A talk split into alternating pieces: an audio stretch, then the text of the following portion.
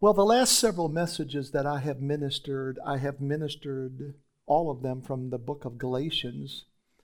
The Apostle Paul's letter to the Galatians is very significant because in that letter, he brings to light the Galatians' true identity as sons of God within the new covenant of grace. And I honestly believe that that is a truth that needs to colonize in the heart of every single believer. That our identity is sons of God, daughters of God. And as I've thought about this message, I thought, I know that believers in particular are on this journey. They're on this journey to discover. There's a quest, if you will, to discover this true identity. And it seems at times as though it paces back and forth in the subconscious level of the very core of our heart. You see, we know where we came from. We don't have a problem with that. Our birth certificates will tell us that. But what troubles me is the reality that so many people, including believers, express this I guess the best way I can say it is this inner conflict, this tug of war that pertains to their eternal security, their eternal life. And it shouldn't be so. We should not have a conflict there. And if every minister would stand and preach the finished work of the cross, then it would be a settled matter in the heart of every single person. In other words, what I'm getting at is much of the body of Christ lacks confidence. Not confidence in Christ, but confidence in self. And I think that's probably where the root of this problem comes from is so many people put confidence in their own righteousness. They put confidence in their own holiness. They put confidence in their own works, their own abilities, their own labors. They put confidence in so many things rather than confidence in Christ's righteousness, Christ's holiness, Christ's obedience. See, our obedience fails at times. His obedience never fails, it's always steadfast. And I was meditating on this scripture. It's one of my favorites, but I was meditating on it a couple of nights ago. It's the scripture we find in Romans chapter 5 and verse 19. I love this. For just as through the disobedience of the one man, the many were made sinners, so also through the obedience of the one man, Jesus Christ, the many will be made righteous. I know it says one man two different times in this scripture, but these are two different men. One is the first Adam, the one that was married to Eve, and the second one is the last Adam, the one that's married to the bride of Christ. It's Christ. So he's reaching back and he's taking these two Adams and he's laying them side by side. And he's saying this. He says, just through the disobedience of the one man. Now, who is that? We know that's Adam because we know Christ was never disobedient. He says, just through the disobedience of that one man, this is very important. It says, the many were made to be sinners. What's important here is to know that we don't become sinners because we sin. I know that seems weird in your head. The scripture says you were made a sinner. Why is that important? Because now that we're no longer a sinner, it's no longer our nature. The great thing to know is that we are made the righteousness of God in Christ. In other words, we didn't do anything to become a sinner. We were made that way through Adam, and we don't do anything to become righteous. We were made that way by Christ. I couldn't undo what Adam did no matter how hard I tried. I could get inside a, a shower with a bar of lava soap and a Brillo pad and run till the water runs cold, and you could never wash away sin. It took the blood, the precious blood of Jesus Christ. Now, if we look at it just the other way, now that we're in Christ, there's nothing I can do to ever make myself dirty again. Oh, I can do stuff that is going to mess up my mind. Absolutely. But there's nothing I can do, spiritually speaking, in my spirit to undo what Christ has done. And so, as I was meditating on this scripture the other night, I said, Daddy, give me a word picture that helps me to understand that because he likes to talk to me that way. And this is what the, the Father said to me in my study. How many of you have ever wanted to learn to skydive? Anybody? well, I've thought about it not too long. Skydiving, that means you jump out of a plane. Any takers on that? No? Okay. the two pilots aren't even moving on that one, are they? I feel the same way, brother. Why jump out of a perfectly good plane? That's exactly right. But if you decided you wanted to skydive, the first thing you're going to do is you're going to go sit in a classroom and you're going to learn some fundamental things about skydiving. And for the next several times when you skydive, you're going to have a man or a woman strapped to your back. It's called tandem skydiving. Because, you see, that person's experienced. That person doesn't freeze when they fall out of the plane and are too scared to do anything. They're just latched up and they don't pull their ripcord, essentially. And they've done this before. That person is strapped to your back. When he falls out of the plane, guess what? you fall out of the plane with him. When Adam fell in the Garden of Eden, when he partook of the forbidden tree, when he fell into sin in the Garden of Eden, all of humanity was strapped to Adam. You see, every human being that you look at today came out of Adam's DNA. He was the first man. Every human being, every race, every color, every creed, everybody came out of Adam. Inside of his DNA was encoded every human being that will ever be born.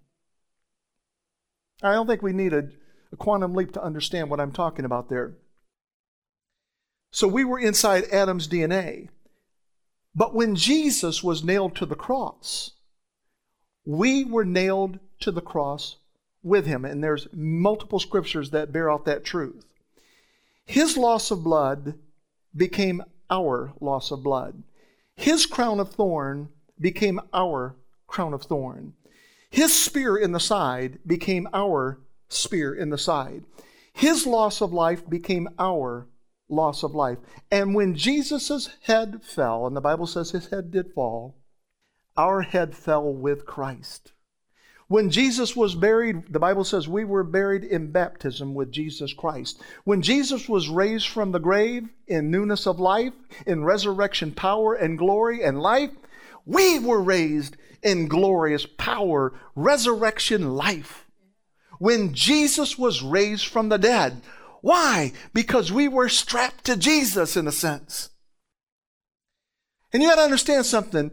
He doesn't let go of us. He doesn't lose any of the ones the Father gives him. We were encoded in his DNA when he died on the cross, and every benefit that Christ has, we have. We have resurrection power living on the inside of us. We have his grace living on the inside of us. The Bible says, I am crucified with Christ.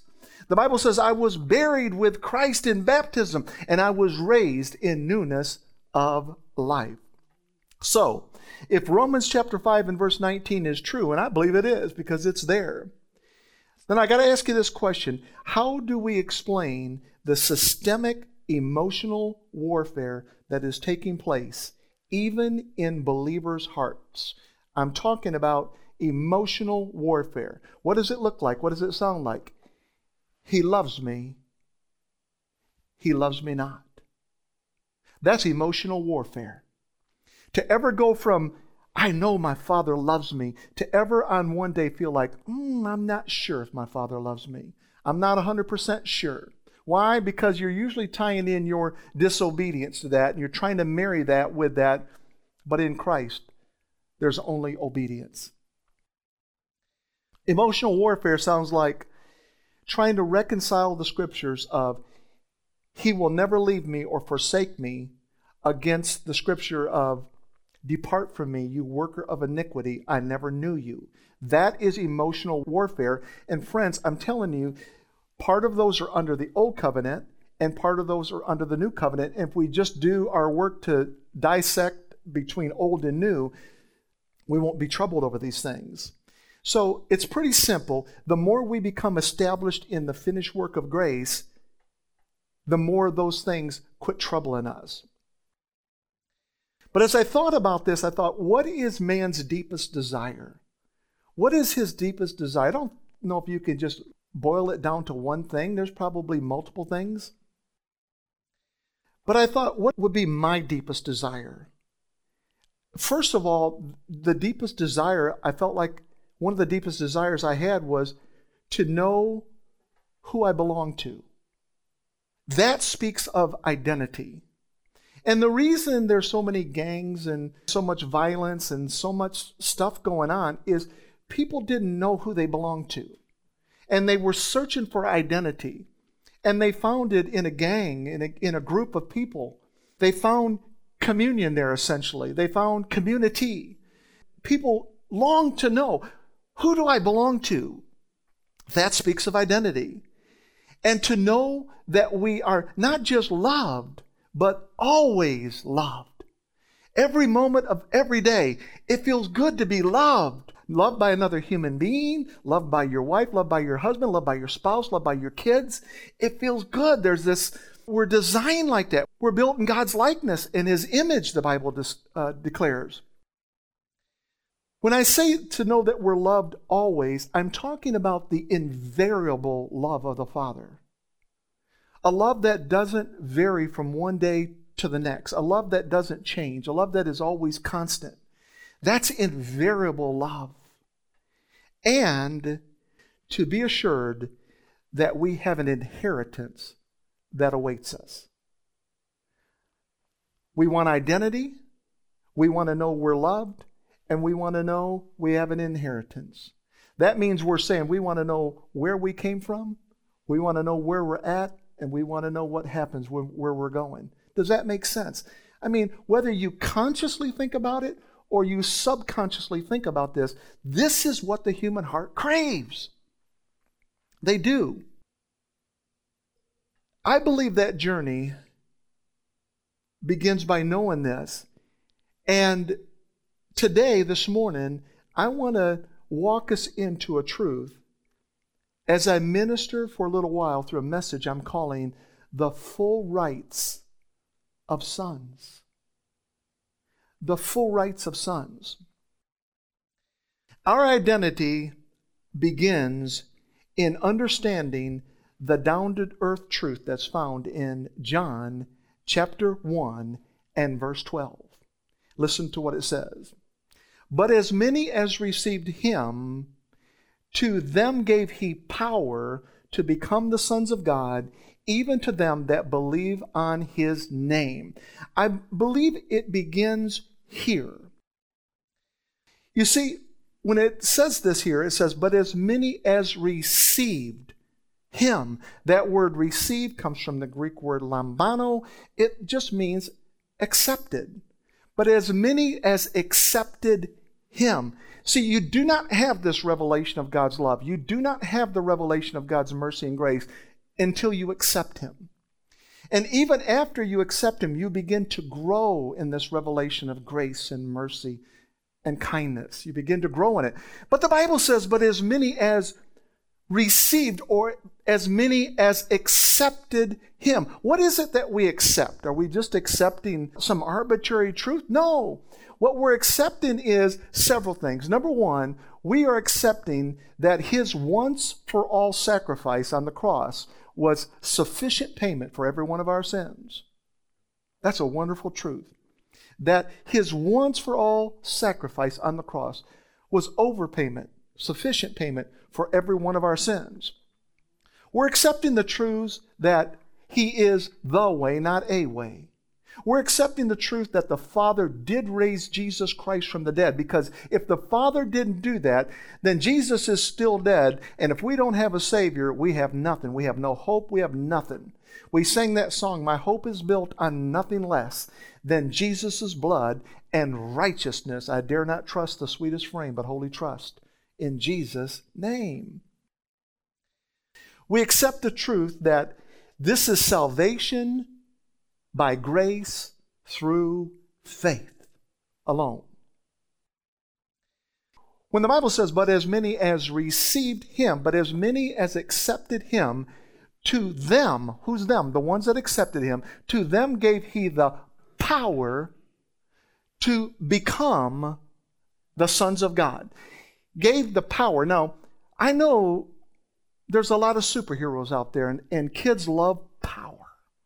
Both boys and girls, they love the superheroes. They love power. And so often we can misunderstand this word to be the dunamis word, which means the miracle power of God, the wonder working power of God, the muscle of God, essentially. But this word here is not dunamis. This word is exousia, which means the ability or the privilege. See, if you just think God just deposited power in you and you just go around and stick your chest out and flex your muscles, and that's what He gave you. Oh, friends, it's more than that. He gave us the ability, He gave us the privilege to what? To become sons of God. And then it says, even unto them which believe on His name, and that word believe is pistis, which actually means to put one's trust in.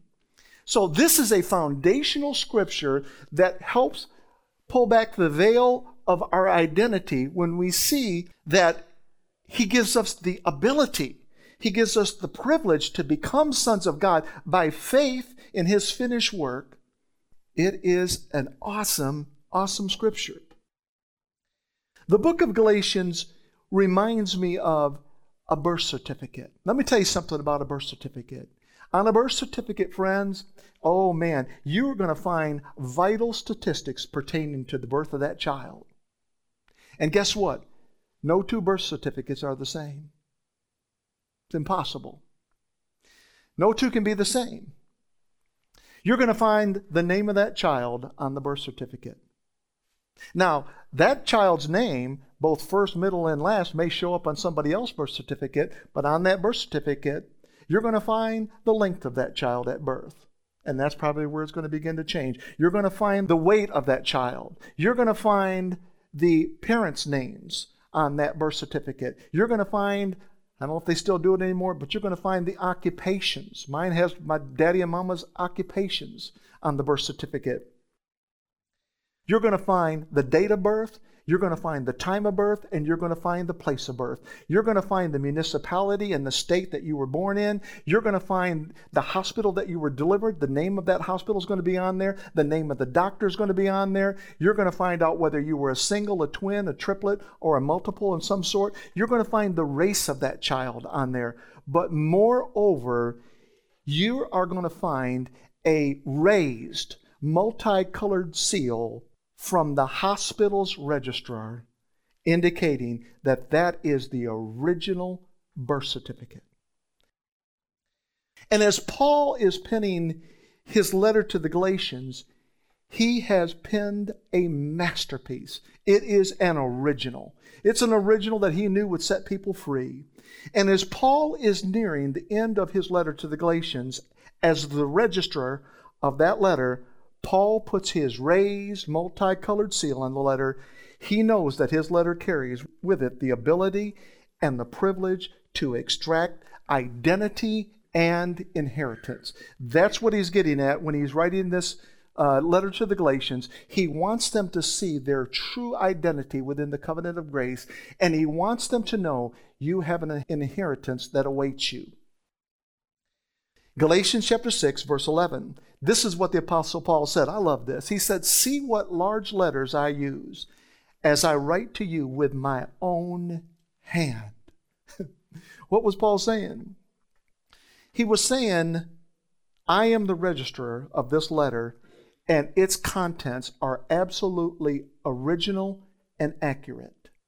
My letter to you says a lot of things about your identity, but there's one thing that is most important on that letter, he said, It's got your daddy's name on it. It's got Papa's name on it. Friends, let me tell you something. When we accepted the truth that Jesus was crucified and buried for three days and then rose from the dead, the Father gave us the full rights of sons, and we were sealed by the Holy Spirit. So, throughout this book of Galatians, the Apostle Paul uses a razor sharp pen as he divides the Old Covenant from the New Covenant. And he discards, this is so important to hear this, he discards the Old Covenant like hospitals discard the placenta and the fetal membrane after the baby is born.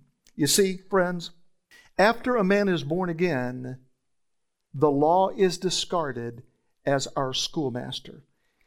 I think the body of Christ gets hung up here because they want to still follow his laws, all the laws. We are not made right by laws, we are made right by faith. So the schoolmaster is discarded. The law is discarded for the believer when he comes to Christ. People will argue with that point, but I want you to reason with the scriptures. You've got to reason in your heart with the scriptures. Look what it says Galatians chapter 3, verses 24, 25, and 26. Wherefore the law was our schoolmaster to bring us unto Christ, that we might be justified by faith. But after that faith is come, we are no longer under a schoolmaster, for ye are all children of God by faith in Christ Jesus. Notice the word the law was. If I said to you, I was an employee of some place, I wouldn't have to tell you anything more than that for you to go, you're no longer working there. How do you know that? Because I just told you I was an employee. And the law was our schoolmaster to bring us to Christ by faith. We are no longer under the schoolmaster we are under grace. For ye are children of God by faith in Christ Jesus. Now, take that truth, set it aside to one corner of your heart. Now, let's marry a couple of scriptures on top of that. Romans chapter 6 and verse 14. I love this scripture. For sin shall no longer be your master, because you are not under the law, but under grace. Do you know what masters do? Masters tell you what to do. They boss you around. They speak into your life. You don't believe me? Just get a supervisor one time. They'll talk to you. They tell you what to do, and you need to listen to them. You do, I mean, for the most part. But that's the idea of a master. A master is someone who has supervision over you, they're like a supervisor. And I think one version of the Bible actually says the law was a supervisor uh, to us. But it says, For sin shall no longer be your master because you are not under the law, but under grace. Sin is not our master. The law is not our master. Jesus is our master. He is our master of righteousness. He's the master of righteousness. Now, we're in Romans chapter 6 and verse 14. It just said, Sin shall no longer be your master. Now, look at what happens. Let's skip up four verses to verse 18. It says, You have been set free from sin and have become slaves to righteousness. Beautiful scripture. You have been set free from sin. In other words, what it's saying here is it doesn't mean you will never sin, but what it's saying is you have been set free from the penalty of sin. Remember in Romans, I believe it's 623, it says the penalty of sin is death. Under the old covenant, that was the case. We are not under the penalty of death. We're not under the curse. We have been set free from all of this it says, For you have been set free from sin. Now, you've got to wrestle in your own heart with that scripture, and I would encourage you to do that. I would encourage you to, if, unless you're established in what this scripture is absolutely telling you, then I would say you need to get it on the mat and wrestle with it for a while because you have been set free from sin. That means you don't have to do it.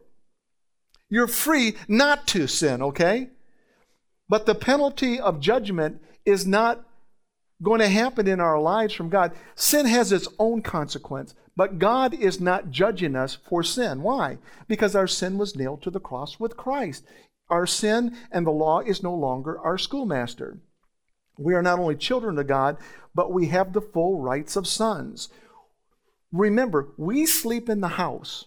We don't sleep in a barn. Slaves sleep in the barn. Servants sleep in the barn. We need to shed the slave and servant mentality. I was telling a friend that yesterday when we were dialoguing back and forth at the conference. I said, There's too many people that have this servant mentality or this slave mentality. I said, You know what? I get to serve, but servant is not my identity. Son is my identity. Slave is not my identity. Son is my identity. We wear the robe of righteousness. we wear the ring of oneness and we wear the shoes of sonship. All of that belongs to us in Christ. Now, Galatians chapter 3, verses 26 to 29, and then it spills over into the first few verses of Galatians chapter 4, verses 1 through 7. It says, So in Christ Jesus, you are all children of God through faith, for all of you who were baptized into Christ have clothed yourselves with Christ. What did we clothe ourselves with? Christ. What did we put on? We put on a garment of righteousness. We put on the garment of salvation. We are clothed with Christ. There is neither Jew nor Gentile, neither slave nor free, nor is there male and female. In other words, there's no competition. There's no need to compare. For you are all one in Christ Jesus. He says, if you belong to Christ, then you are Abraham's seed and heirs according to the promise. Now, let's move to Galatians 4, verses 1 through 7. He says, What I am saying is that as long as an heir is a child, he is no different from the slave, although he owns the whole estate. The heir is subject to guardians and trustees until the time set by his father. So also, when we were children, we were in slavery under the basic principles of this world. What are the basic principles of this world? Philosophies and the traditions of men. That is the basic principles of this world. You need no faith for that. God's kingdom is a kingdom of faith. You don't need faith for philosophies. You don't need faith to operate in the traditions of men. And that's what the Pharisees were doing. They were philosophical. They were operating in the traditions that were passed down from their forefathers. And here is Jesus Christ standing right in front of them, and he can't seem to get it through their thick hearts. But when the time had fully come, God sent his son, born of a woman. I love this. Look at these words born under the law to redeem those under the law. Redeem means to buy you out, it means to buy you out of slavery, essentially. It's redemption, to redeem those under the law, that we might receive the full rights of sons. That was the inspiration for this message, right out of Galatians chapter 4 and verse 5. Do you notice how he connects full rights of sons with the fact that we have been redeemed from the law? See, there's a relationship. And when you understand in your heart that you have been redeemed from the law, the law is no longer your schoolmaster, the law is no longer your master, then what you begin to do is you begin to think like a son. You begin to go, wow, I have full rights as a son.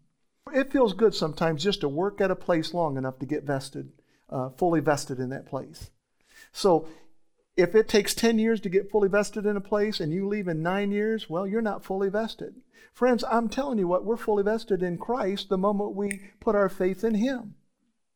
The moment we're not working along this journey trying to reach toward a goal, a philosophy might get us there, a tradition of men might help us along the way. No, His blood worked. We were nailed to the cross with Christ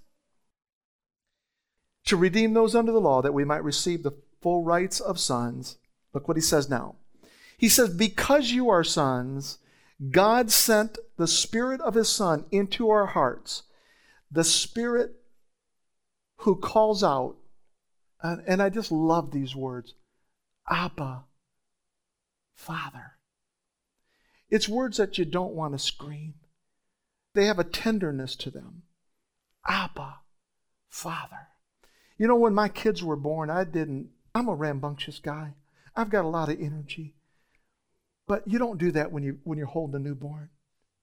Because they only have two fears in life one of falling and one of loud noises. Other than that, they fear nothing. Babies fear nothing. And so you want to talk gentle baby. You want to start whispering.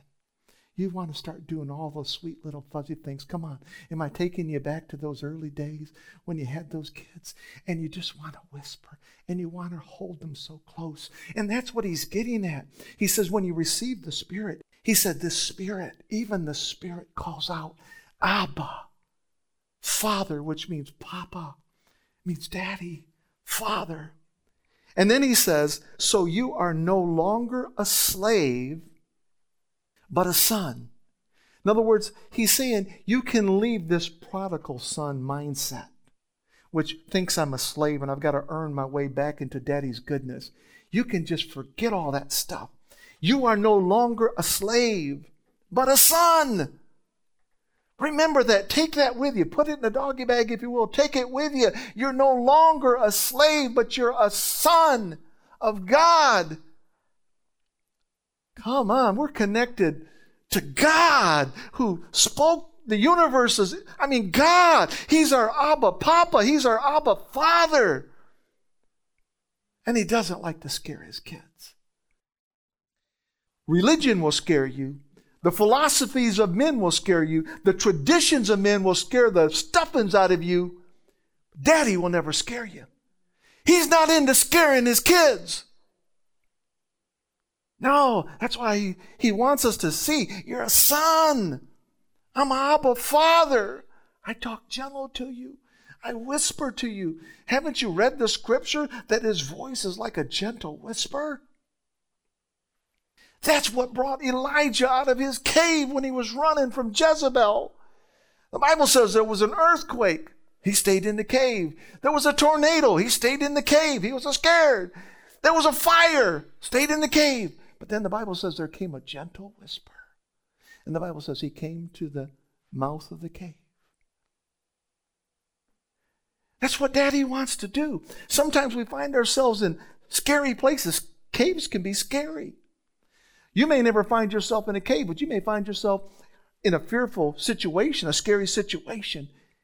And daddy's saying, Hey, remember, I'm Abba Father.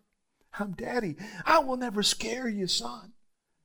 I'm going to always tell you the truth, but I'm going to marry it with grace too. Son, that's what my son did. Truth and grace came by Jesus Christ. It wasn't this grace came by Jesus Christ, it was truth and grace. And a good parent is going to tell their children the truth, but they're going to be gracious about it.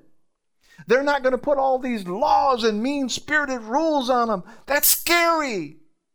No, Daddy wants us to see him as Abba, Father. He says, So you are no longer a slave, but a son. And since I love this, you are his son. You see, there are people in life I call son. They're not even my son. I, I might meet somebody for the first time and I might call them son. You know how people do that sometimes. Hey, sonny, hey, hey, hey, son, how you doing? But he's not necessarily my son. But in this scripture here, he says, His son. Since you are His, not just a son, His son. He says, since you are His son. Now, let that identity ring in your heart this morning. I'm His son. There's the identity part, right? I'm His son. Not a slave, not a scary daddy. He's not wearing a mask. He's Abba Father, gentle whisper. He's my daddy. And since you're a son, God has also made you an heir. You see that? Sonship and heirship go together. Inheritance goes together with son. Slaves don't inherit, sons inherit. Since you are my son, I've also made you an heir. I want you to make note that those two always go together. Now, the law has a purpose. What is the purpose of the law? It's to bring us to Christ. It's to take a man who's just stubborn, defiant, prideful, and it's to put its finger in that man's face and call him a failure. You failed. That is the law's purpose. Friends, the law is still here. It is still bringing people to Christ. Yesterday, a young lady gave her heart to Jesus in that meeting down there yesterday. Why? Because she heard grace ministers stand there and preach the true gospel. She just probably happened to wander in because on the outside of the building it said the Hope Center. Well, what is this? What is the Hope Center? Walked in there, gave her heart to Jesus Christ because she heard the gospel being preached that God's not mad at you. God's got no problem with you. Jesus hung on a cross to take away all that. God loves you. You can call him Abba, Father. So the law's purpose is to bring a man to Christ. The placenta has a purpose. It attaches the baby to the uterine wall. But neither the law nor the placenta is needed once the baby is born. They are cut away and discarded. I mean, you would just be a fool to say, Can I take the placenta home with me too? And the umbilical, all that stuff with me? No. Get that stuff. I don't need this anymore.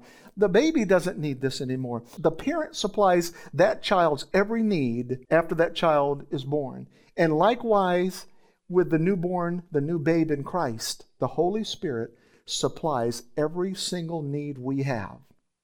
We see that truth in 1 Peter chapter 2 verses 2 through 4.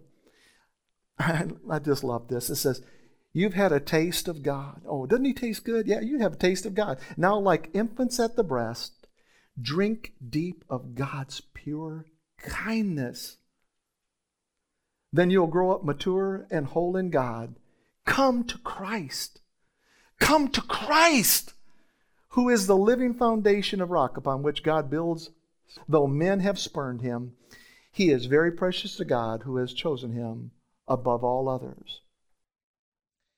I think the church, and I've seen it happen as a, as a minister and just growing up in the church for the last 25 years, I think the church likes to skip the milk of God's pure kindness and grace and feed newborn creations in Christ steak.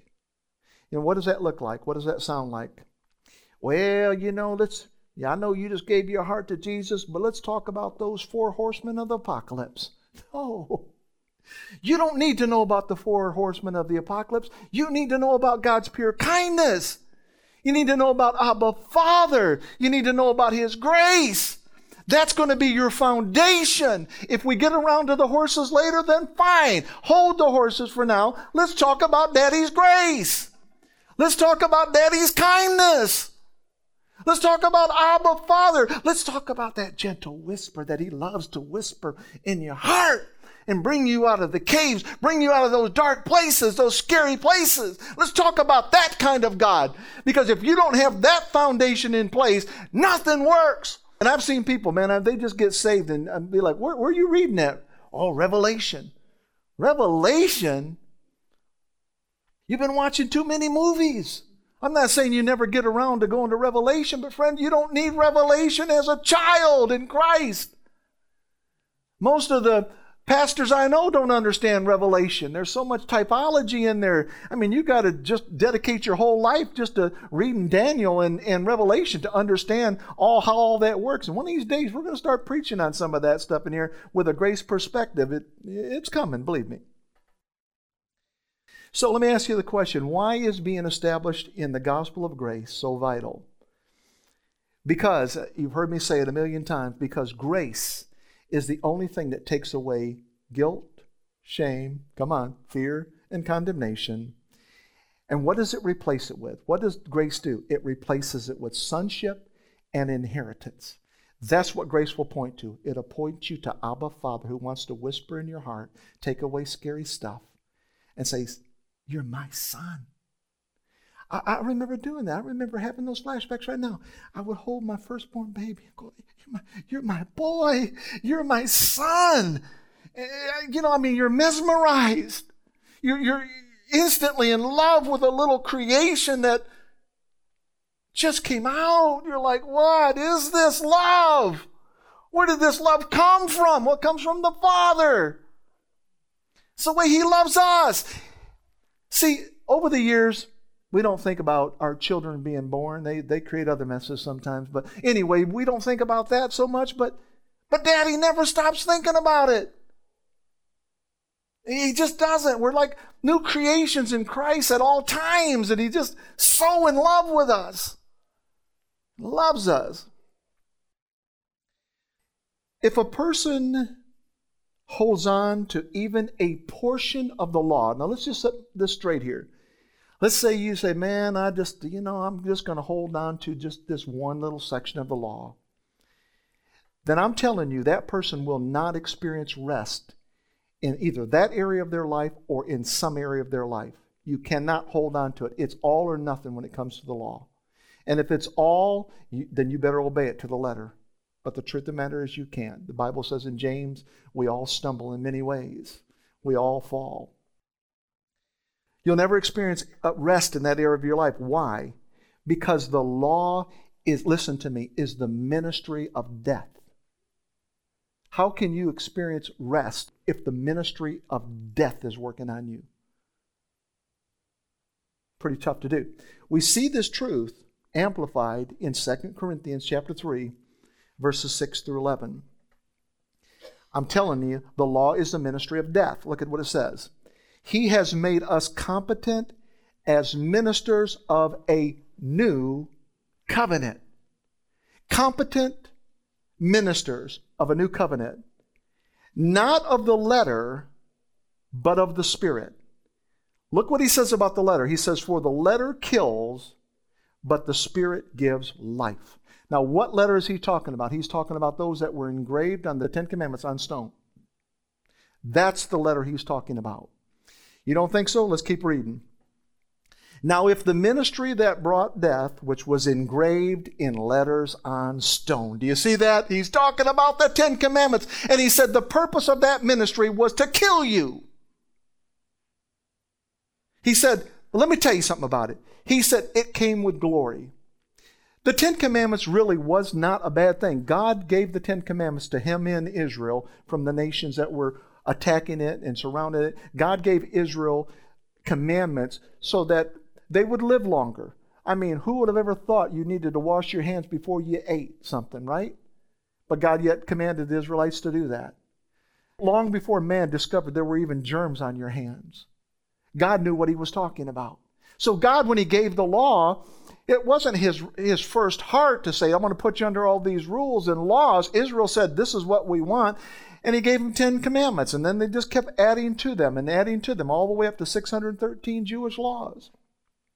Now, if the ministry that brought death, which was engraved in letters on stone, came with glory, so that the Israelites could not steadily look at the face of Moses because of its glory, love this, transitory though it was, will not the ministry of the Spirit be even more glorious? The ministry of the Spirit is more glorious than the ministry of the law. Is that what the scriptures say? That's exactly what it says. It says, if the ministry, continuing, if the ministry that brought condemnation was glorious. So he's, he's pointing us back to the law. He says, listen, that ministry brought condemnation. Why? Because it always told you you failed. It would always point out your fault. It would always tell you when you missed the mark. That's what it was designed to do. But he says, if the ministry that brought condemnation was glorious, how much more glorious is the ministry that brings righteousness? Nobody was saved, nobody was made righteous under the law. Not one. It's always been by faith. No man ever lived based off keeping the Ten Commandments or keeping all of the Jewish law. We are not made righteous by that. He says, it's the ministry of the Spirit that brings righteousness. For what was glorious has no glory now in comparison with the surpassing glory. And if what was transitory came with glory, how much greater is the glory of that which lasts? The ministry of reconciliation lasts. It doesn't come and go. It's not transitory, friends. It is here forever many, many years ago, even before Valerie and I were married, I happened to find a dentist that I really liked. I did. I, I liked him. He knew a lot. He was a sole proprietor. He didn't have anybody else working for him other than hygienists. But I really liked him because he was he was so knowledgeable, and I just happened to like him. And I said, "Honey," after we got married, I said, "You need to go see this dentist. You know, he's going to be our family dentist." And so when Valerie came home, I said, "Well, how was your experience with the dentist?" She said it wasn't a good one. I said, Why's that? She said, It felt like he was smothering me. I said, What? I thought Valerie was exaggerating, to be honest with you. I really did, because I, I didn't feel that way, to be honest.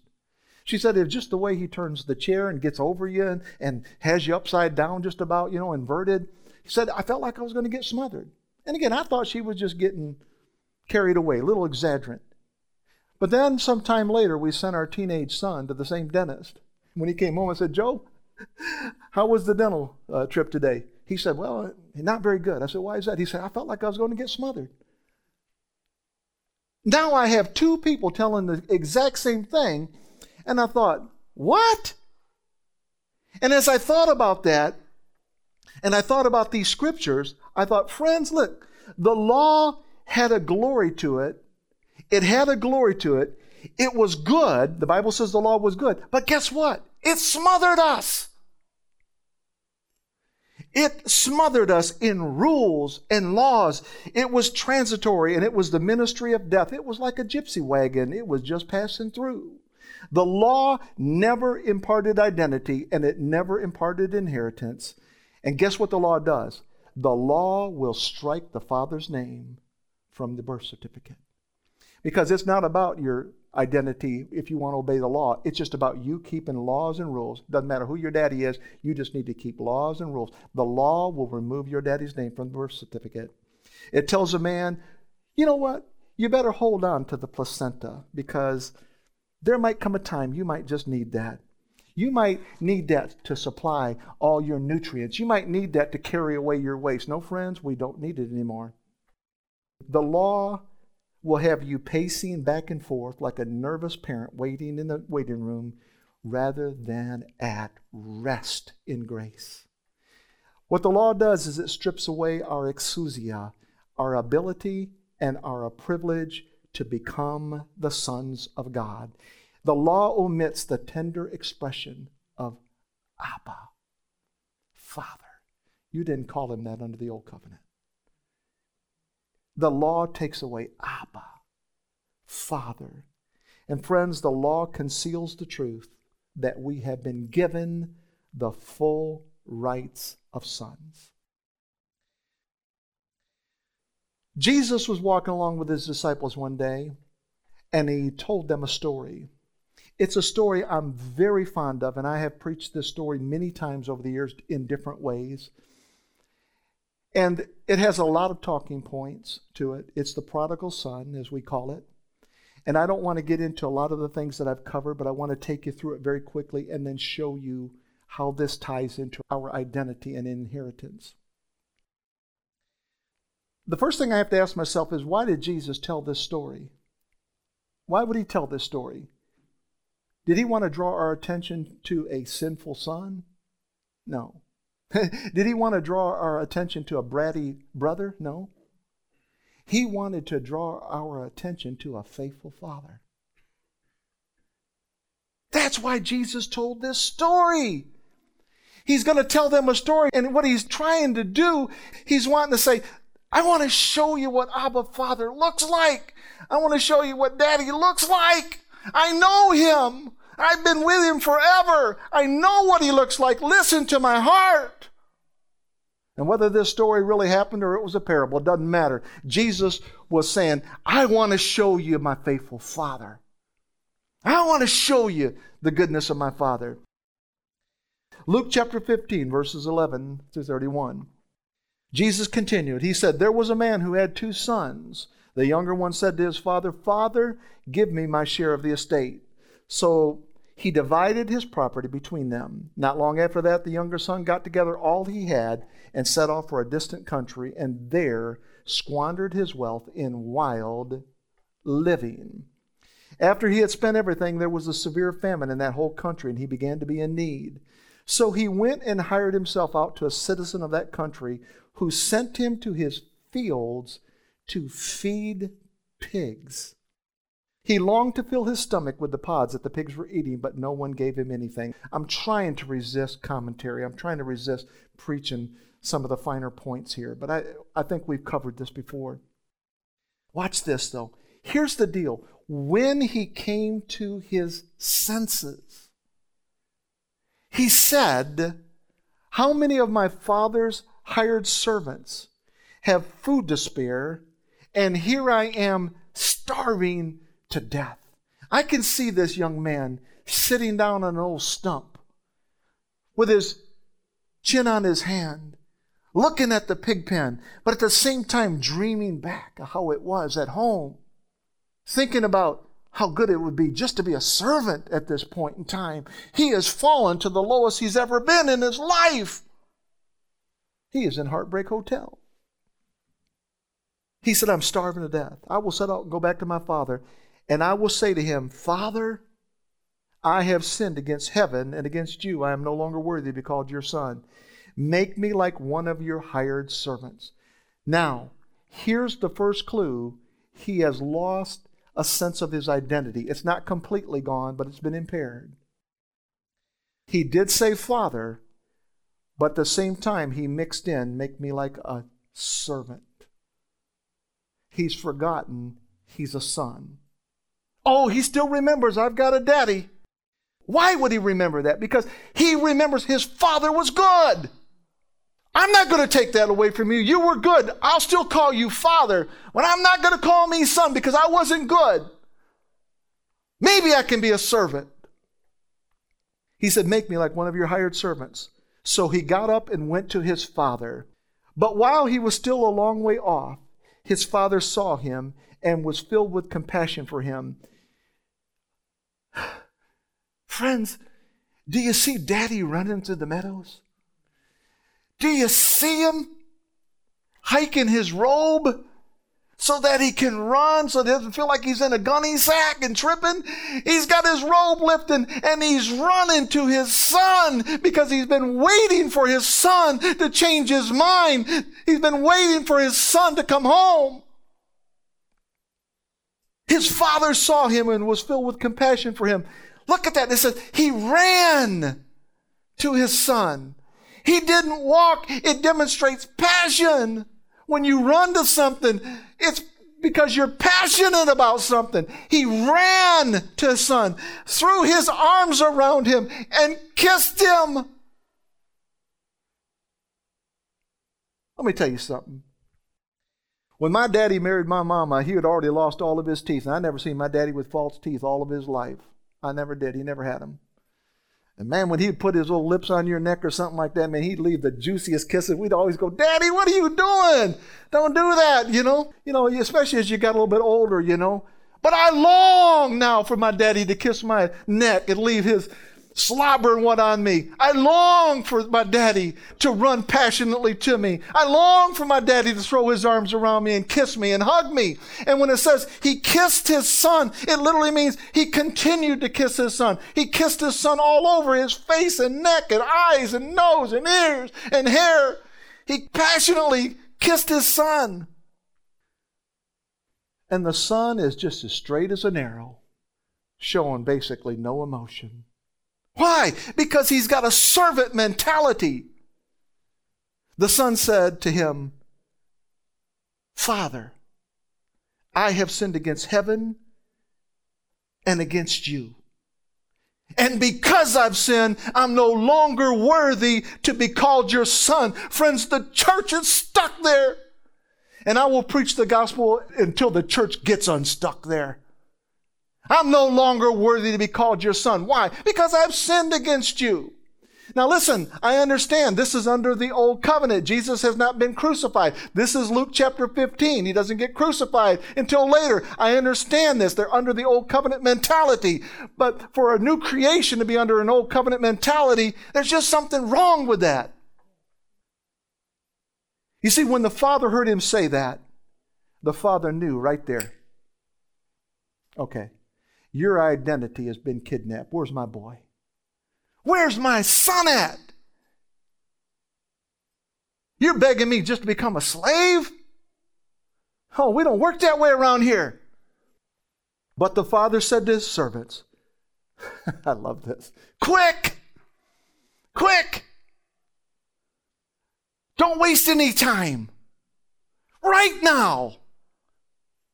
Bring the best robe and put it on him, put a ring on his finger and sandals on his feet. Why was he doing that? He was saying, I want to remind my son of several things. Number one, I want to put a robe on him to remind him of his righteousness, that he is wearing the robe of righteousness. I want to take a ring that represents oneness. And I want you to put that ring on his finger to show him that you and I are one son. And I want you to put shoes on his feet. Remind him that he is still a son. Slaves didn't wear shoes, friends. It was only the sons that wore the shoes. Do you see what the father, his father is doing? And Jesus is telling this story because he's saying, I want you to see that my daddy's like this. He's Abba Father. He's not scary, even when you've sinned. Even when you've messed up, even when you've went to a foreign country, even when you've slapped hogs, even when your mentality shouldn't be the way it is. My Father wants to whisper in your heart. I'm just so passionate about that. He says, Bring the fattened calf and kill it. Let's have a feast and celebrate. For this son of mine was dead and is alive again. Where was he dead? He was dead in his mind. He might have been dead in his heart. He wasn't dead in terms of the Father. He was dead in his own heart. He was alienated in his own mind, just like Ephesians talks about. They've been alienated in their own mind. He says, For this son of mine was dead and is alive again. He was lost and is found. So they began to celebrate. Meanwhile, See, friends, that's what religion will do. It will keep you mean for a while. That's exactly what it will do. It'll make you mean. The Bible says, meanwhile, the older son, the one that didn't leave home, oh, he didn't leave home physically, but he left home in his heart. The older son, it says, was in the field. See, he had this mentality I've got to work to please my father. I must always stay on the job. He was in the field working. And he heard this commotion. The Bible says, when he came near the house, he heard music and dancing. So he called one of the servants and asked him what was going on. And they said, Your brother has come, and your father has killed the fattened calf because he has him back safe and sound. Look at this older brother's response. This is where the church can get stuck. The older brother became angry and refused to go in. Why? Because he can't take that much grace. Because he's got a mentality that I must do to please. No, you don't. He refused to go in. Look at the father's response. So his father went out and pleaded with him. But he answered his father, Look, all these years I've been slaving for you. Do you see his heart? I've been slaving for you and never disobeyed your orders, yet you never gave me even a young goat so I could celebrate with my friends. That's because you never asked. I know the heart of this father. If you would have asked daddy for that goat, you'd have had it. Don't expect a father just to go ahead and read your mind all the time, although he can. He likes to have conversation with you. Tell daddy what's on your heart. The older brother says, But when this son of yours who has squandered your property. Do you see how he's throwing his brother under the bus? He won't even call him his brother. He says, This son of yours who has squandered your property. Daddy, I want to remind you what he's done to you. He squandered your property with prostitutes. Man, he just pulls out the words, man. He said, when he comes home, you kill the fattened calf for him? Now, watch the next two words my son. He draws the son from the field back into a perspective of identity. My son. And I could almost hear that young man going, even though I can't stand my brother? My son, really? Yes. Even though I won't forgive him? Yes. Even though I'm rebellious? Yes. Even though I won't come to the party that I'm invited to? Yes. My son. Identity. My son, the father said, look at these next words. You are always with me. Not only does my son speak of identity, but always with me speaks of the invariableness of God. You are always with me. And everything I have is yours. That speaks of inheritance. Everything I have, I'm telling you right now, son, everything I have is yours. So that when I go on someday, you'll know you've got an inheritance coming. I'm telling you right now, everything I've got is yours. Inheritance. This is what today's generation, even the church, is longing to hear that everything is mine in you. Oh, I want to hear that. Everything is mine in you. But we had to celebrate and be glad because this brother of yours was dead and is alive again. He was lost and is found. That is how that parable ends. And that is the truth that Jesus wants to draw our attention to identity, the invariableness of God, and inheritance. My last scriptures Romans chapter 8, verses 15, 16, and 17 from the message translation. This resurrection life you receive from God is not a timid, grave tending life. It's adventurously expectant, greeting God with a childlike, What's next, Papa? God's Spirit touches our spirits and confirms who we really are. Look at these words. We know who He is, and we know who we are. Father and children, that speaks of identity. And we know we are going to get what's coming to us an unbelievable inheritance. We go through exactly what Christ goes through. How's that? Because we are strapped to Christ. If we go through the hard times with Him, then we're certainly going to go through the good times with Him also. Amen. Friends, the wonderful truths that reach out to us from the message today are these. The revelation that we have been given the full rights of sons colonizes in the seedbed of grace. It proliferates when it's planted in grace. Through the obedience of the one man, Jesus Christ, we can say with confidence, Your grace finds me. His death, His burial, and His resurrection is our death and our burial and our resurrection. The umbilical cord and the placenta that once attached our old man to the schoolmaster has been cut away and discarded. We are no longer under sin, but under grace. Hear Abba Father say, I know who you are, and you know who you are. You're my son. We have been accepted in Christ. We have been given the ability and the privilege to become the sons of God, even unto them which have put their trust in His name. We have a faithful Father that welcomes us at all times with hugs and kisses. Why? Because we deserve it? No. Because our birth certificate bears our Father's name. We are no longer slaves and no longer servants, smothered with rules and laws, do's and don'ts, wills and won'ts. We are sons of God and heir according to the promise. Through the finished work of Christ, the words, I am no longer worthy to be called your son, are taken away and replaced with the robe of righteousness, the ring of oneness, and the shoes of sonship. We can say, What's next, Papa? And Papa says, It's your inheritance, son. For the following words were penned by the Holy Spirit through the Apostle Paul.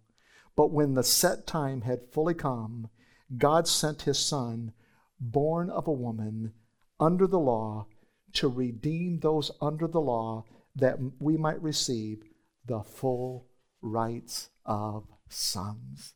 In Jesus' name. Amen. Daddy, I have uh, taken myself to a, just an amusement park, a circus, if you will, inside of me. I feel like a little kid. One thing I know when we go to those kind of places, our daddies and our mamas go with us, that we're not alone. Why? Because you love us and you want to protect us. And I want to thank you, Father, that you gave us the true gospel, the gospel to protect us, in a sense, not only from the philosophies and the traditions of men, but the gospel to protect us from fear and condemnation. The gospel to protect us from slipping back into the mentality of make me like one of your hired hands. No.